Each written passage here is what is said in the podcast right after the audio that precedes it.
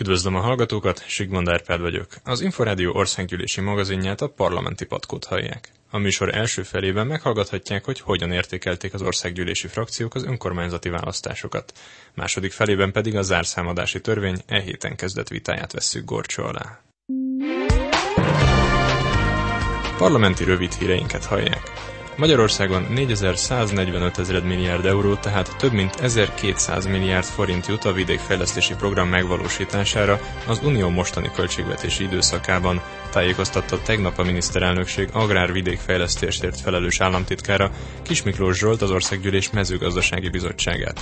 Éves átlagban ez összesen mintegy 653 milliárd forint forrást jelent a magyar mezőgazdaság és vidékfejlesztés számára 2020-ig. Szintén tegnap bemutatták az Országgyűlés Nemzetbiztonsági Bizottságának a Nemzetbiztonsági Szakszolgálat által használt kém szoftvert. Az Index ugyanis augusztusban megírta, hogy egy hacker feltörte a Gamma nevű cég honlapját, és közzétette az ott felelhető adatokat. Ezekből nyilvánvalóvá vált, hogy a Magyar Nemzetbiztonsági Szakszolgálat is használja a cég FinSpy nevű kém programját.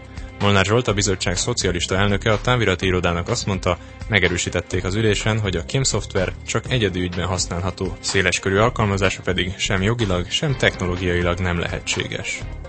Nem tárgyalta a Kishantosi Vidékfejlesztési Központ ügyéről az Országgyűlés Fentartható Fejlődés Bizottsága.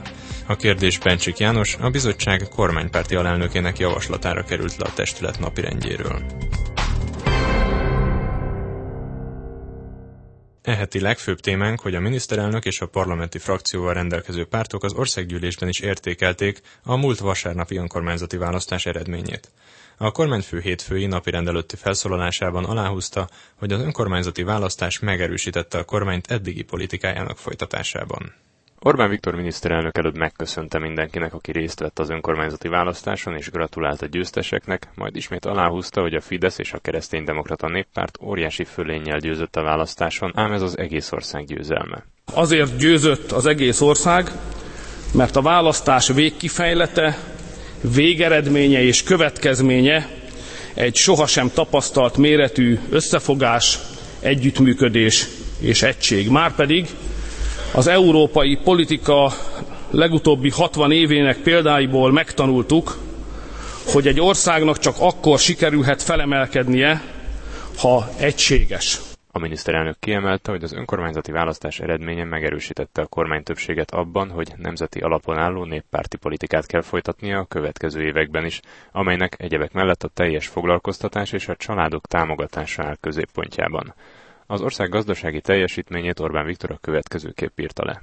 A helyzet ugyan javul, és az irány sem rossz, sőt inkább jó, azonban ez csak annyit jelent, hogy Európa pincéjéből följöttünk a földszintre. És most kell, most kellene nekivágni az emeleteknek.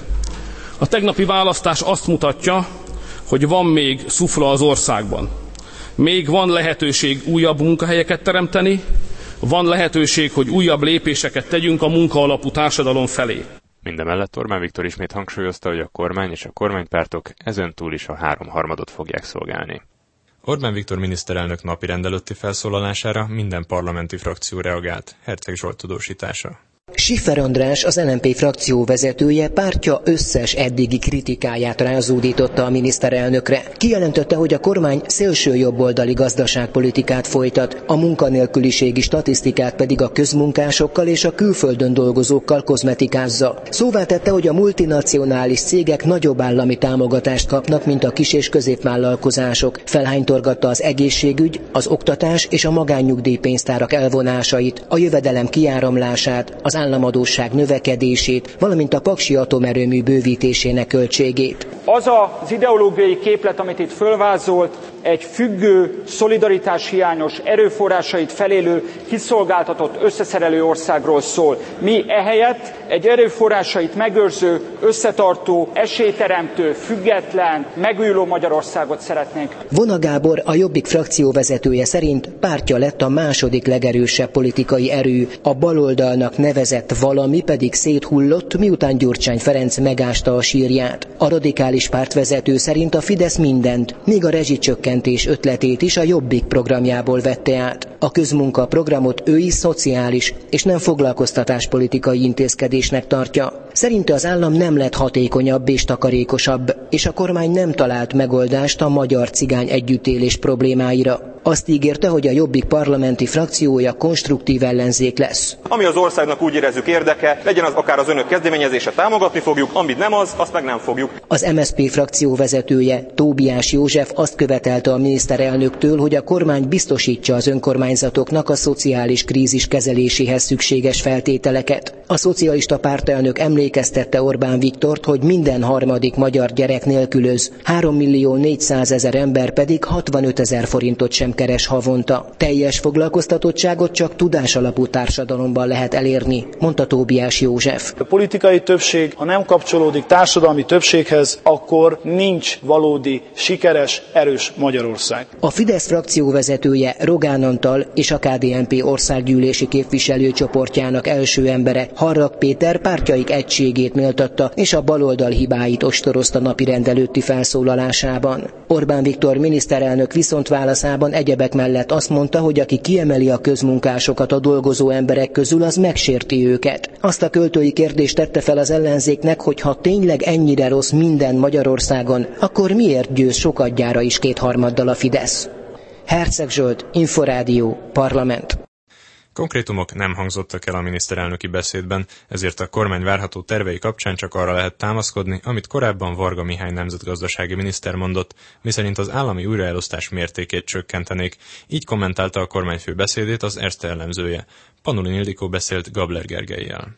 Egyelőre valóban nem volt semmi konkrétum a miniszterelnök beszédében. Én úgy gondolom, hogy a következő időszakban elsősorban nem a bejelentésekre kell figyelni, hanem azokra, hogy milyen lépéseket tesz majd a kormány, milyen bejelentések születnek. Ezek valószínűleg inkább az alsóbb szinteken fognak megszületni, illetve onnan jönnek majd az információk. Abból lehet kiindulni az elkövetkező időszak várakozásaival kapcsolatban, amit Varga Mihály nemzetgazdasági miniszter úr mondott. Ezek milyen területeket ölelnek fel? Tehát mi az, amire utalt a nemzetgazdasági miniszter? Hát a lényeg az, hogy csökkenjen az állami újraelosztás mértéke a jelenlegi nagyon magas 50%-ról 45% körüli szintre. Ez, hogyha évek alatt megy végbe fokozatosan, akkor súlyosabb kiadáscsökkentő lépések nélkül is megvalósítható, hogyha megfelelő a gazdaság reál növekedési szintje ehhez. Úgy gondolom egyébként, hogy a fő kiadás csökkentések nem a szociális területen fognak történni, hanem inkább az állami bürokrácia területén lehet számítani megtakarításokra. Esetleg még annyit lehet megemlíteni, hogy több hír érkezett már arról, hogy az egészségügyben jöhetnek komolyabb átalakítások, esetleg a magánbiztosítók is szerepet vállalhatnának az egészség finanszírozásban, a kórház finanszírozásban. Erre egyébként számos jól működő nyugati példa is van, így úgy gondolom, hogy ez javítani tudna a magyar egészségügy színvonalán.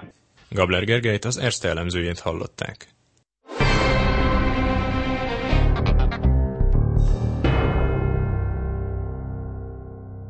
Alig, hogy lezárult az önkormányzati választás, Újpest már a novemberi időközi országgyűlési választásra készül. Eddig 12 jelölő szervezetet vett nyilvántartásba a Nemzeti Választási Bizottság a november 23-ai újpesti időközi országgyűlési képviselőválasztásra. Ám az, hogy pontosan hány jelölt indul a voksoláson, csak jövő hétfőn derül ki, mondta az Inforádió Arena című műsorában nemrég Pál Filona, a Nemzeti Választási Iroda vezetője. Még továbbra is lehet jelentkezni a jelölő szervezeteknek, és gyűjtik az aláírásokat 20-án, tehát október 20-án kell leadni az ajánlóíveket a szükséges ajánlásokkal, akkor kezdődik majd a ajánlás ellenőrzés, és akkor derül ki, hogy hány jelölt is hm. indul majd. A lakosságnak szánt értesítőket a voksolásról már kiküldte a választási iroda, ám az önkormányzati választás közelsége miatt a megkülönböztetés megkönnyítése véget ezeket kékes-szürke papírra nyomtatták, sőt a voksolás kitűzéséről szóló plakátokat is csak az önkormányzati választás után kezdték kihelyezni. A fővárosi 11-es számú, tehát Újpest nagy részét és Angyalföld északi részét lefedő országgyűlési egyéni választókerületben azért van szükség az időközi választásra, mert az áprilisban ebből a választókerületből mandátumot szerző Kis Péter hosszantartó súlyos betegség után júliusban elhunyt. Rövid hírek következnek, utána pedig a zárszámadási törvény kedden kezdett országgyűlési vitájával folytatjuk.